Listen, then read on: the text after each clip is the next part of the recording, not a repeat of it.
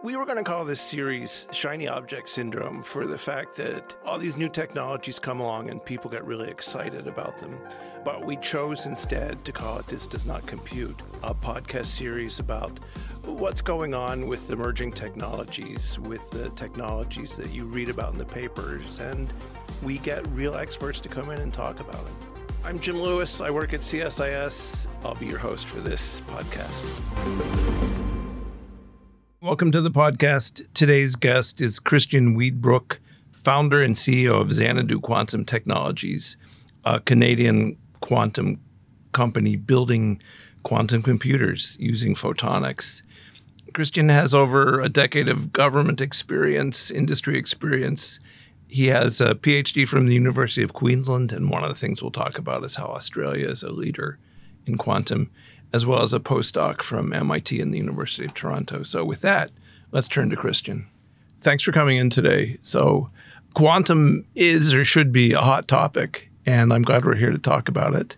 Tell me what you think the opportunities are. A lot of times people focus on the risk, and I want to focus on the opportunities. We'll talk about risk later, but yeah, yeah. The risk is kind of what started this field, I would say, with uh, Shor's algorithm and the ability to crack codes.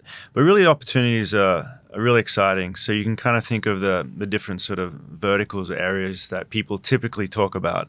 So logistics would be one thing. You'd also think about pharmaceuticals and drug discovery. We at Xanadu, we work on the, the sort of third pillar, which is uh, material design quantum chemistry and more specifically next generation battery development. And the other one you often hear about is finance. And each of these sort of four verticals have many different things that you can kind of tease apart. I mean, quantum chemistry is such a big field. So the idea there is all of these are, are typically very complex systems. That's kind of the characterizing feature of all these. And uh, what that means is traditional computers you know they, they, they can work in these areas. We often use uh, computers for all these areas of finance and drug discovery but they're often approximations or you only deal with a small subset of the overall system. So the benefit of a quantum computing is really twofold. You can solve problems in principle much faster stuff that would take I don't know, uh, you know, six months, and you can do it in a few weeks. It de- it's always uh, dependent on the problem, but other things that would actually take thousands of years or millions of years, so intractable problems, and you can start making them tractable. And these exist in all these areas that I mentioned as well. So I've talked to some of my colleagues about quantum because they seem to believe that it's years, if not decades off, and yet you make it sound like it's something we can use now. What's the story? Yeah, that's a that's a good question because quantum computers they exist now. So you can go online. Xanadu has an online quantum computer. So they exist, but they're not powerful enough to start solving important uh, business problems. In fact, uh, there's been a number of demonstrations called quantum supremacy demonstrations. Uh, there's been three. Famously, the first one was a great demonstration by Google. And then after that, uh, a team in China, academic team in China, demonstrated, it. and Xanadu also demonstrated it last year. So we were the first private company to demonstrate it and first company to put it online. So these are important breakthroughs. Essentially, what happens is you choose a very important, you, you choose a a, a, problem that's well defined, and you do head-to-head race uh, against uh, a, a, large supercomputer. So not your laptop, you'll go full out and, and use large supercomputers, and go against your quantum computer. Press start on both and see which one finishes first. In our case, the problem we chose, not a business value at this point, but it actually would have taken 7 million years on the world's fastest supercomputer, which is actually based in Japan. Our quantum computer, it's called Borealis. Borealis uh, solved it in two minutes. And so these are the sort of important milestones that you need to cross. First off, there's people that say, you know, whether it's a business problem or even esoteric math problem, it's never going to show something, particularly before we have error correction or fault tolerance, which is the stage we're in now and the stage that quantum supremacy demonstrations were, were done. So that's important, but also it's important because it's a stepping stone to the bigger solutions, which are doing the same thing, but in these fields, drug discovery, material design, and so forth. Can you give us a quick overview of error, error correction and fault tolerance, just just for the, the audience? Yeah, for sure. So not for me, of course. I know all in CL, but maybe I, can I ask you the question? No. uh, so essentially, we're in the era now of pre-fault tolerance and pre-error correction. So, as the name suggests, error correction is uh, the correction of errors, and errors occur everywhere in life. Nothing is perfect.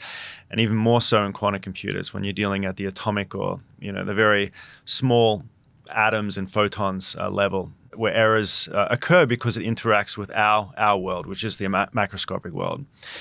So you need to correct errors, and also it's done classically as well. Chips that we have in our laptops and, and phones and so forth, they're very, very good. They barely ever break down. They, they can, you know, work for billions of years before there's a single error. But we for Wi-Fi and certain things like that, uh, you need error correction as well because you're sending it over a communication line and the information gets disrupted. So what we do is essentially everyone is working towards error correction and fault tolerance. There's been important breakthroughs in these things. We're not there yet in terms of scalability but it's needed in order to solve important business problems. So a simple example of an error correction would be, you know, if I say to you the letter A, one way to make sure that you hear what I'm saying is I may say A three or four times, A, A, A, A. And so what you're doing is you're creating some redundancy. So you're pretty sure that I say A. Another one could be A for Apple, but you're, you're reinforcing it through adding extra bits of information. And so you can actually do that with quantum systems as well. In fact, you need to do that. And so error correction allows you to, through redundancy, allows you to actually make sure that the answer you get at the end of the computation is actually correct. And fault tolerance really refers to once you have error correction, your gates need to be um, fault tolerant as well. So they need to be working in the right way. And the challenge is, is as I mentioned with the redundancy, the more, you know, the cool thing about error correction, fault tolerance, you're working with a, a faulty system and you're adding more this redundancy. It's still noisy redundancy, but you can now distill or create a cleaner version of the system that you can use. And that's pretty cool. Creating noise, you're starting off with noise and you get something that's less noisy and manageable. So, would this be one of the technical obstacles to progress in quantum? A hundred percent. That's kind of the biggest holy grail in order to scale up. Often we say instead of a error correction and fault tolerance, we could also say we're all racing to a million qubits. And a million qubits allows you to have that redundancy. So if you've got a million qubits, you're saying a million physical or noisy ish qubits. And that will give you, say, a 100 or a 1,000 very, very good qubits that you can use. And it's extremely difficult because one of the ways to look at it is you're adding this redundancy where you're adding more noisy components you have to get to a point where break even, which means that you've added enough now that you've overcome all the extra stuff that you've put there, which is not working the way you want as well. It's very difficult. There's been some great demonstrations head in that direction, but ultimately, error correction is there to stop or counteract decoherence, which means noise, quantum noise. And for us in our photonic based approach at Xanadu, that's loss. That's the biggest killer for us. What are the obstacles in business to making greater use of quantum? I mean, I, I you see companies like Ford and others, some of the pharmas, they they say we're using quantum. What does that mean, and what gets in the way of using it more? Yeah, we, we've been around now for seven years, and it's very funny. Uh, the first year, when we're trying to engage at that point with banks, we would spend a lot of time saying what quantum computing is. It reminds me when you look back at uh, you know Bezos going on on t- TV in the early '90s and trying to you know the first question is what is the internet, and it's very similar to that. But it's encouraging when you look back at history and see similar things like that. So.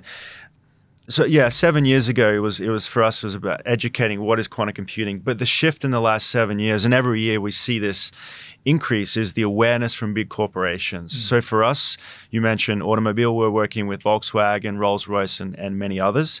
They have small quantum teams. And that's one of the reasons why we want to work on it because we don't have to convince them to work with us and other quantum companies. They have small quantum teams. They're still quite small, but they're building up. But the challenge really is they need to work on things. Everyone has to convince someone to do something. For us, we have to you know raise money we've got to convince the investors internally the same sort of dynamics happen where small research teams have to do a pilot program and then sort of convince the higher ups that look this was successful however they define that. And one of the ways they define that is really saying look we're going to miss out. If this does take off and if the promise of quantum computing is actually held we'll be left behind because it's going to be so disruptive. And so i think uh, that's the way to sell it internally. When we work with car companies it's really still early days. Despite everything that you hear a quantum computer still hasn't solved the problem of business value, outperform classical. You might as well just use classical compute. So, so that's where we are now. But there's a lot of patenting going on. So we patent when we work with uh, our partners as well, do joint patents, individual patents, and you know we believe quantum computing, a million qubits is you know three to five years away max if that's true, patenting now, which can last 20 plus years, it's imperative for these companies not to be blocked out by other, in this case, other car companies as well. Yeah, the disruption point is particularly important because when you think of the history of the internet, it shows up, nobody thinks it's that useful. And 10 years later, some companies are gone, other companies are completely different. But when you when you go to investors, what's your pitch? I mean, what do you say? You bet on the future. What what do you tell them? Yeah, it's been an eye opener for, for us because the reality is, so far we've raised $250 million, which is a lot of money by any standard, mm-hmm. but sometimes not by some of these these uh, you know VCs. You know, and we've done it not at once. We you know our last round was 100 million. But often, what they do is we're, we're up front. We, we say this is a long term bet. If you if you want revenue and all all that promises tomorrow, or you know more reality, so next year even, we, we can't do that. So we say we, we have to choose the right investors. It's like getting into a marriage. You want to make sure you've got the right ones. And the ones that we've been able to work with, uh, these investors have a reasonable and long term view. So, for instance, our first investor led our seed and Series A round. That was OMERS, a pension fund. And so, you know, they have a, a long term view. And uh, we've worked with the US government as, as well and, and the Canadian governments. They have long term views and they like to invest in, in com- um, companies that do this sort of forward thinking technologies. The reality is, is we're up front, we say we're a moonshot. It's really a binary bet. In the early days, it definitely was. I think it's getting less so now, but it's still, you know, is the hardware there or not? Are you going to achieve fault tolerance and error correction? That part is binary. I think we will. I think a few companies will, and, and the um, the market is is large enough to allow multiple companies that have reached a million qubits. But the pitch is really that you, you always need that one or two believers within an investment firm that, that love quantum and uh, want to take a bet the question really becomes on why Xanadu. They often know that there's a few different technologies, superconducting qubits, ion traps, photonics, and others. Why should we invest? We want to invest in quantum, but why should we invest in your approach? And so now the discussions are more about, look, this is this is our unique approach. It's photonics. These are the pros and cons. You've made a bet already. Some of our investors have made a bet in say superconducting qubits, and now they're looking to do a portfolio approach, which is very similar to the US government as well and the Canadian government. So when you look at government support, what what's the policies that you need around quantum to make it keep moving? What are the things that you would want to see governments do? The, there's two things that come to mind, and, and, and it's the same for for you know the community at large, whether you're getting government assistance or not. Funding, we need to see more and more funding. Mm. Canada and the US has done very great work. We, have got great collaboration, and um, recently we we received uh, forty million dollars from the Canadian government. So that was big compared to Canada. Doesn't usually do that. So they've been uh, long. That's a big quantum. bet. That's a huge bet. Yeah, that would be the equivalent of say four hundred million dollar bet from the US. Mm-hmm. It's it's huge, and we're very grateful and looking now to open an office in in DC uh, mm-hmm. for Xanadu and work more closely with uh, the US government and its you know different departments as well. But I, I, think its funding is, is the big one. You can't be left behind. You look at all the different countries now. Australia, for instance, is, is doing amazing things. Europe as well, particularly Germany, the EU, UK as well, and obviously China is a big one as well. So this technology will change the world. We often think about computing is as being proportional to innovation. Imagine if we didn't have digital chips, you know, classical chips. Like, what would our world be like? I mean, it'd be so different. And we believe that this proportionality to innovation will continue through quantum computing. And, you know, obviously in the next three to five years, but at the end of this century, we will think, how do we do without quantum computing? How did we do without the internet? You know, those sorts of transformational things. So, so that's a big one. Funding, the continued need to, to fund organizations. Not just CHIPS Act is good, it has a part for quantum as well but but also the building of foundries is very important, like ones that are tailored to the materials mm needed for mm-hmm. for uh, for quantum computing as well. And the other big big area is obviously talent. I mean, this is not like you know you have an Nvidia chip and a new chip comes out and you take the old one and put a new one in. You need to actually have the expertise to understand this. This ultimately goes back to the fundamentals of the mathematics of quantum physics. You know, so you're not taking out an old chip and putting in a quantum chip. And with our work with the US government, with the Canadian government, and organizations, it's really understanding where are your biggest computational bottlenecks? Can a quantum computer help? where mathematically is it slowing down classically, and then getting that math of quantum physics and joining them together. So that takes a lot of different talent. For instance, in our hiring, in the early days, we hired a lot of, I think we've got 100 PhDs, which is remarkable. Um, more I, than here. Yeah. More than here? Yeah. Uh, okay. That's interesting. Is any looking for work here? Uh, probably not in stuff you want to have them do. Yeah. so, so this this talent is a big thing, and Canada uh, has uh, recently in their budget last year, or the year before, announced three hundred fifty million dollars for universities. Mm-hmm. Quantum computing came out of universities, um, all aspects of it. And for us, the PhDs, as I mentioned, there's 100. But now we're starting to, to hire more engineers. So that's a good sign. Mm. We're, we're, hiring people from Intel, NVIDIA. So now the, the talent is becoming less specialized and more broad. But still, for instance, uh, we've just been talking about Xanadu's hardware. Our software is also key. That's an easy way to actually, easier way to get involved. We have our software being part of a curriculum of uh, 50 universities around the world. So when quantum computing is taught in universities, they'll have a small one or two lectures on quantum programming and they'll choose our language, PennyLane, other programs as well, but teach them that. And so it, it's just really critical. I mean, if you're going to want to know how to actually program these things, you're going to make sure you're, you're investing in the education. We've had two chief scientists, IBM's chief scientist and Australia's chief scientist. The Australians have done amazing work yes. in building a quantum workforce. And what makes a country decide they want to get into quantum? Why is Canada a leader, for example, and Australia? Yeah, you'd probably. Uh, because it's the talent has come from academia, uh, which is where I came from uh, as well. Australia, where I did my studies, uh, Singapore, and also Canada. Those governments decided, say, 20 years ago, to invest in the university system and invest particularly in quantum technologies, which includes quantum computing. It also includes sensing and includes communication and security as well. So they just decided. I'm not sure the reason why. 20 years ago, they decided they had the talent there. People were drawn to it. I myself was drawn to um, things like quantum teleportation. I thought it sounded cool. Quantum security, it sounded pretty cool as well. But now the key thing is, particularly in, in Australia and and uh, Canada, is we don't want to see a brain drain we don't want to see, you know, we're so close to the US. It's, it's good for, for the US, but we also want to start commercializing and, and taking all this stuff that mm. the government's been investing. Look at Canada, there's the famous Institute, Perimeter Institute, also IQC, Institute of Quantum Computing. Those are in Waterloo.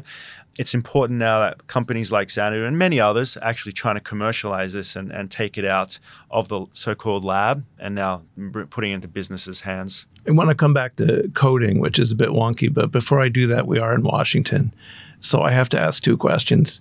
How do you think the US is doing? And then we'll ask about China, but do the US first. How are we doing?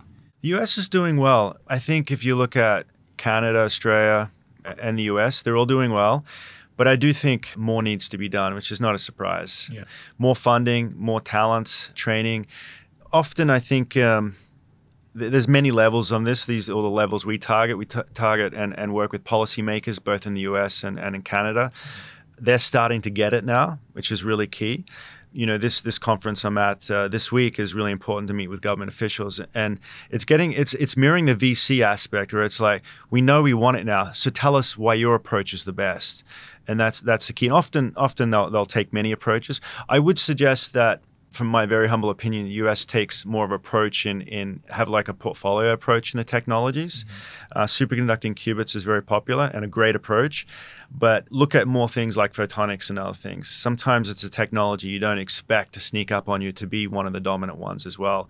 The US has always not been too favorable for quantum security. Uh, I think quantum key distribution, QKD, and I think it's behind in that, to be honest. Really? Um, yeah. Uh, China, you mentioned China. China is definitely ahead when it comes to quantum security sort of things.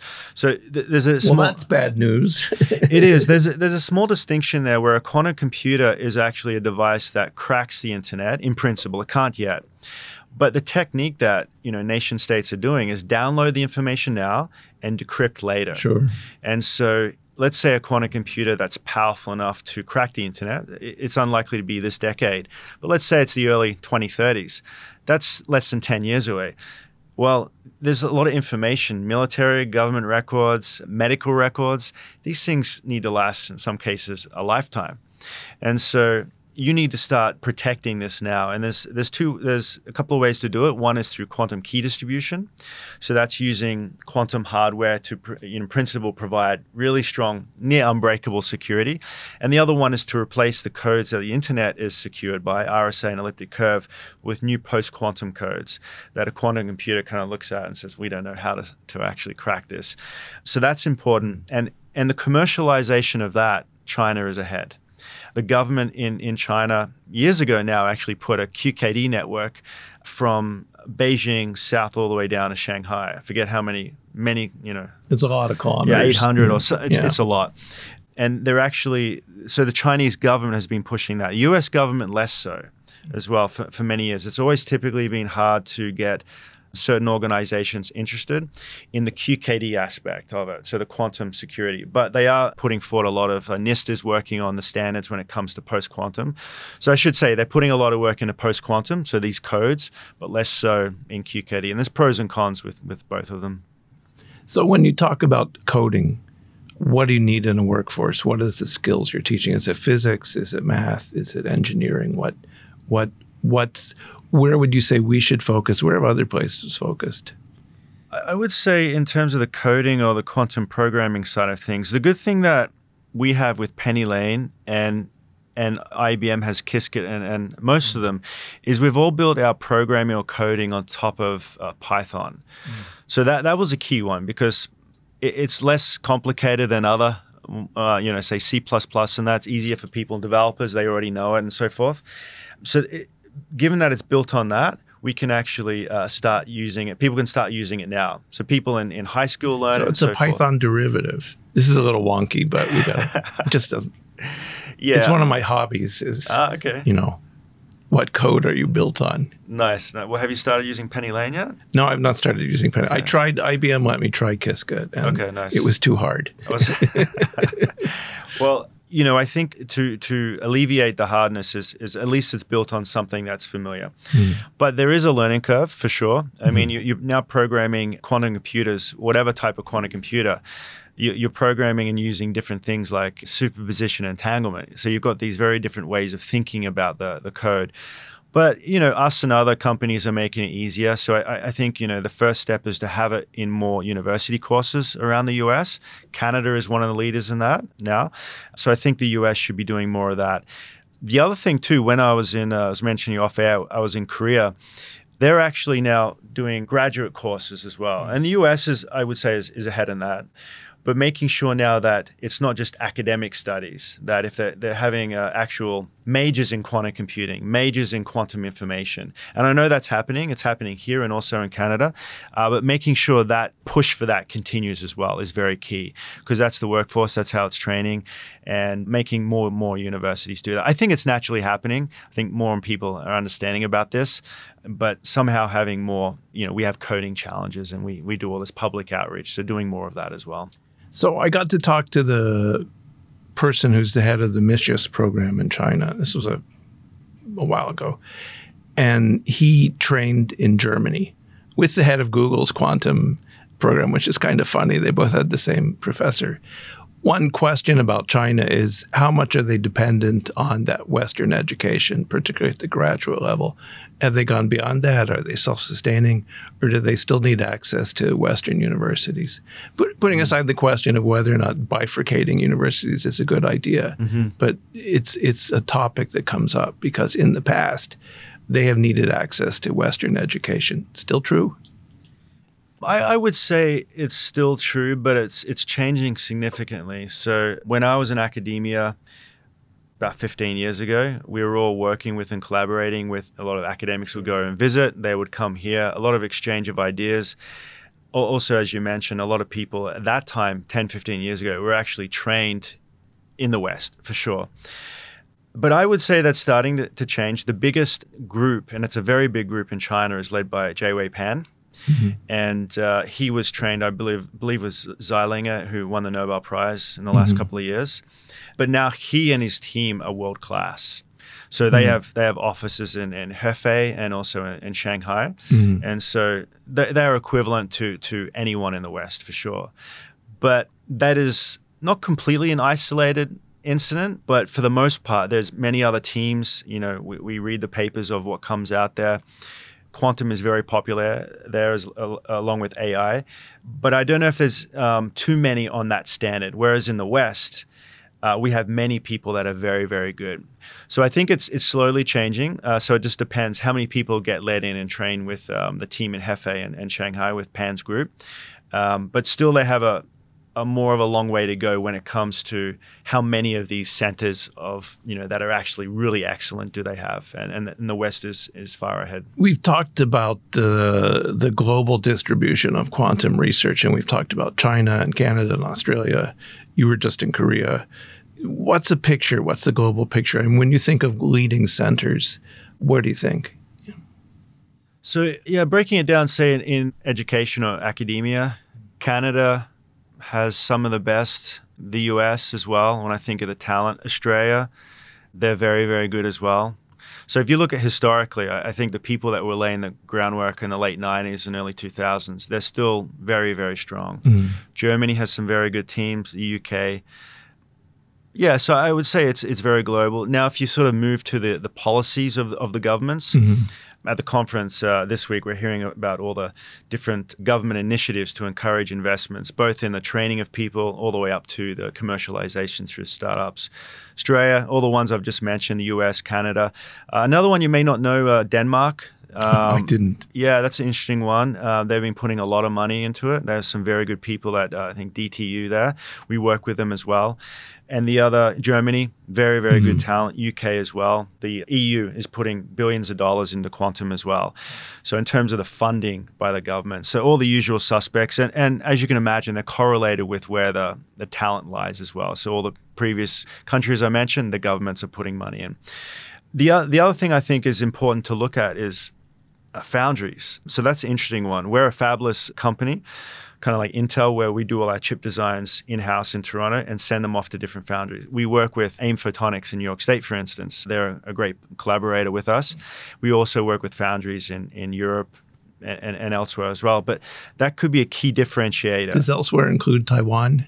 No, not not at the moment. Okay, just curious. yeah, yeah. But this is this is a key thing too. At the moment, quantum companies, including us, we really just work with the sort of small and medium tier R and D centers because you don't need a mass manufacturer.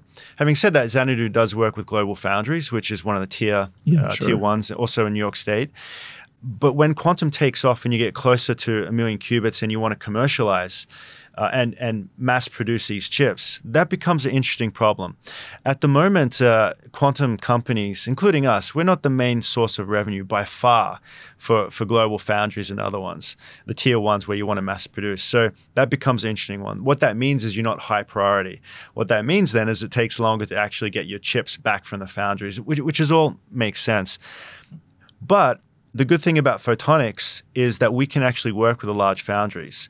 So, you know, the US government, I wonder if they're thinking about not just photonics, which is nice, but ion traps and superconducting qubits.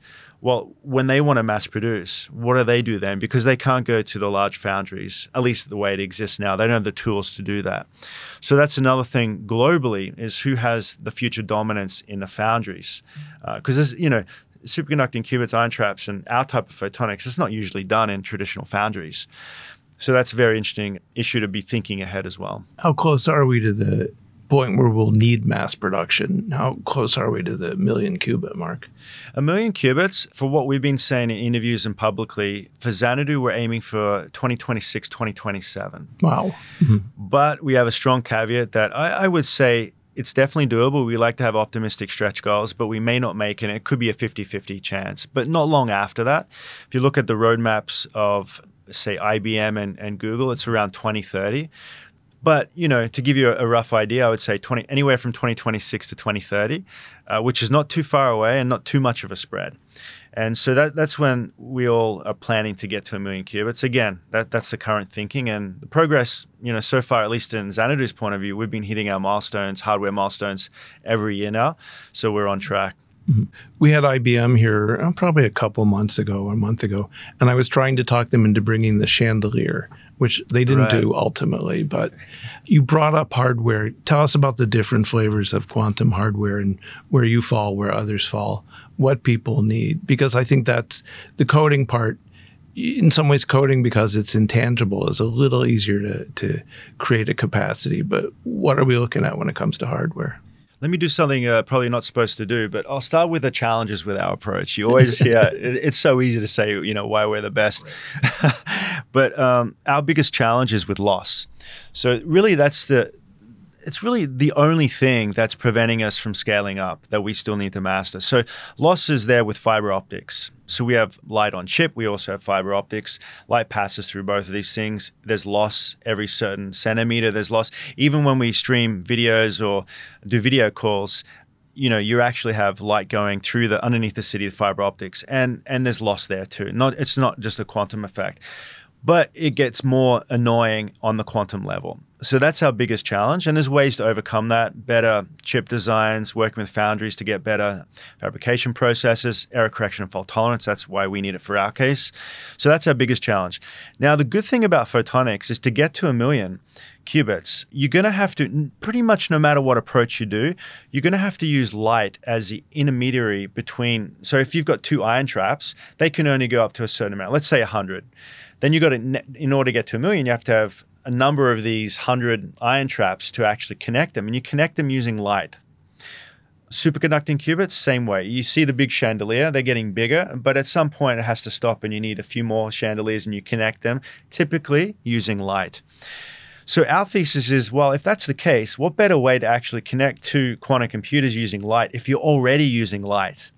And um, that's why we believe our approach is a really good approach in order to scale up to a million because you're going to have a small data center. It'll be, say, half a football field. You'll have 100 or 1,000 server racks, and they're all talking to each other using light.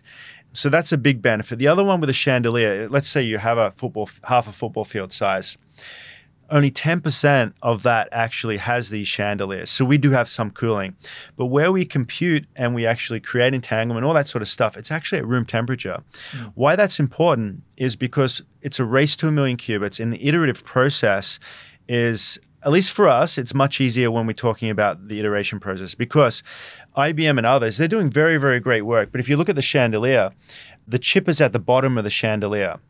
And it can take depending on a few factors, a day or two to cool down. Then you run and test the chip, do whatever you have to, and then a day or two to heat it back up and take the chip out and put in another one. For us, so that's up to four days just to take the chip out and put in it, including the runtime. For us, it'll take up to 10 minutes to take the chip out and put a new chip in because it is literally at room temperature. You can see it. There's, there's, nothing. It's not in a container. It's on a bench, and so forth. So that that's a real benefit as well. And and the final benefit is is really the ability to leverage the telecommunication industry. We didn't have to invent a laser. We didn't have to invent fiber optics and all these optical components. It's not as easy as that, but you know we have to do a lot more but thankfully we didn't have to do any of this early stuff. So again it's about iteration it's about saving money and those things are great. But i, I always try to emphasize is that the, the loss is the big thing for us. And so I was going to ask, and I don't think I have to now, that how much you can piggyback on the existing network infrastructure, and that might be an advantage. But maybe what we should do is ask, what's next in quantum? What do you think? Like, if if we were doing this a year from now, what would have changed? More, I, I would say, beyond a year. You know, we've talked about getting to a million qubits, but then you break up that that, and you're going to see incremental progress, important incremental progress over the coming, say, three to five years, and that will include in the next year. But it fits into the topic of error correction and fault tolerance, as we talked about before. We're going to want to see more progress along those lines. We're going to want to see it from many different angles from the theory. Are there better ways to uh, different codes that we can use? And each company, each approach will have different approaches because the noise model is a key thing there. And also the improvements on the hardware is a big one, obviously. But really, you, we're going to see solid improvements over the coming years in error correction and fault tolerance until we hit a million qubits, which is you know equivalent to achieving a certain milestone in error correction and fault tolerance. But it's all about that. Previously, you know, showing quantum supremacy was a big milestone, which us and China and, Google famously did. And the next thing is is the work towards scalability, which is error correction and fault tolerance. And, and I guess the, that's implied is the other thing I mentioned is connecting two different quantum computers using light or, or, you know some some approach that's proportional to, to having a light based uh, system. Yeah, I think that I, we didn't emphasize enough how important the room temperature part is because that's one of the things you always hear about quantum as well. It needs to be cooled to zero Kelvin or something. I don't know. Mm-hmm. But so the room temperature thing is a big deal. The other thing that may not have leapt out at people is the ability to depend on the existing infrastructure and the fiber optic photonic infrastructure. Yes. And so that's it's not plug and play exactly, but it's kind of like plug and play. Yeah, that's true. And uh, you mentioned pre-existing infrastructure. Another thing that doesn't get talked about enough, which also goes into the progress I mentioned, a lot of FPGA or GPU work is needed. Field well. gated programmable arrays. Did I get that right? That's right. Field that's programmable right. gated arrays. Sorry. That's right. Gated arrays. But essentially, the, the key point there is non-quantum chips, yeah. and they play a big role. They're also playing a big role today as you want to simulate, well, what's the best code, error correction code you want to use? Well, you want to simulate the system and, and get some ideas about it. Well, you can't simulate with too many qubits that are fault tolerant or logical because it becomes intractable quite quickly. So you got to use some techniques. And that's a good thing because if it wasn't tractable, you wouldn't need a quantum computer. So there's going to be a point where a quantum computer is really hard to simulate. And it's already happening now once you add in all the uh, error correction and fault tolerance components. But there's a, a, big thing that needs to be done in terms of making, you know, do you need only a few FPGAs or GPUs, or do you need like a, a, cluster, or do you need even more of that to do the error correction, the decoding side of things? So people often just think about, you know, quantum computer, but a lot of ancillary classical compute is needed. And uh, really ties into maybe maybe you need a small data center for that classical data center as well. So not a lot of people are talking about just what the constraints are on traditional classical compute in order to build a quantum computer. What chip companies do you work with? You mentioned uh, GlobalFoundries. Other NVIDIA, you know, because when you say GPUs, GPUs. Who, who are the guys you work with? Yeah, so there's two things here. For for our, to get our chips fabricated, we work with GlobalFoundries, we work with AIM Photonics as well, mm-hmm. Tech in Switzerland, uh, IMEC in Belgium. IMEC, sure. Yeah. yeah. Um, now on the GPU side of things, uh, Nvidia is, is, is one we work with, and they, they have a they're starting their quantum play as well. We talked about large organizations; they're getting into it. Uh, the idea there is, as I mentioned, they have uh, this product called cuQuantum, which allows you to um, you know, runs quantum simulations on their GPUs, and that's kind of the software that that helps mm-hmm. you do mm-hmm. that, which PennyLane has a, a, connection to as well. But mostly for the GPUs, which, as you know, they're getting harder and harder to get as well. But we would use our indirectly, we would use uh, NVIDIA's GPUs, so uh, supercompute time, mm-hmm. AWS, um, uh, supercompute in, in the governments in Canada and also the US as well. So, what's next for the company? What do you think uh, you're looking forward to doing? I would say for, for us, each day, every minute, every year ultimately is about conquering loss. So I, I, said to someone the other day, it's like, oh, we want to hire some more people. And my first thing is, can they help us reduce loss? like it's an abstract sense, but everyone is working towards reducing loss. So each, you know, fiber to chip, you couple those together. How much loss is that? We need to reduce it by 10. Propagating loss on a chip through the waveguides, we need to reduce that like travels through fiber, we use that as a storage or a memory. We need to reduce that. So, really, every day we're obsessed about reducing loss. Did I miss anything? Any final words or uh, parting shots? One last thing I thought that I'm surprised you didn't ask it as a first question, and maybe I can ask you. Do you know where the name Xanadu came from?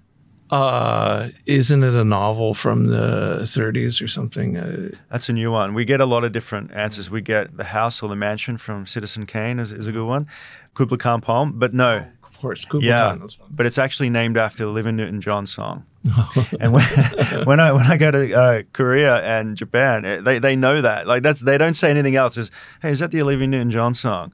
So it's quite quite funny. It's a it was a yeah. hit there, I guess. I would have thought the Kubla Khan poem, but there what was there is we don't have to go into literature, but uh, didn't ask about the name. That's true. Uh, thank you for doing this.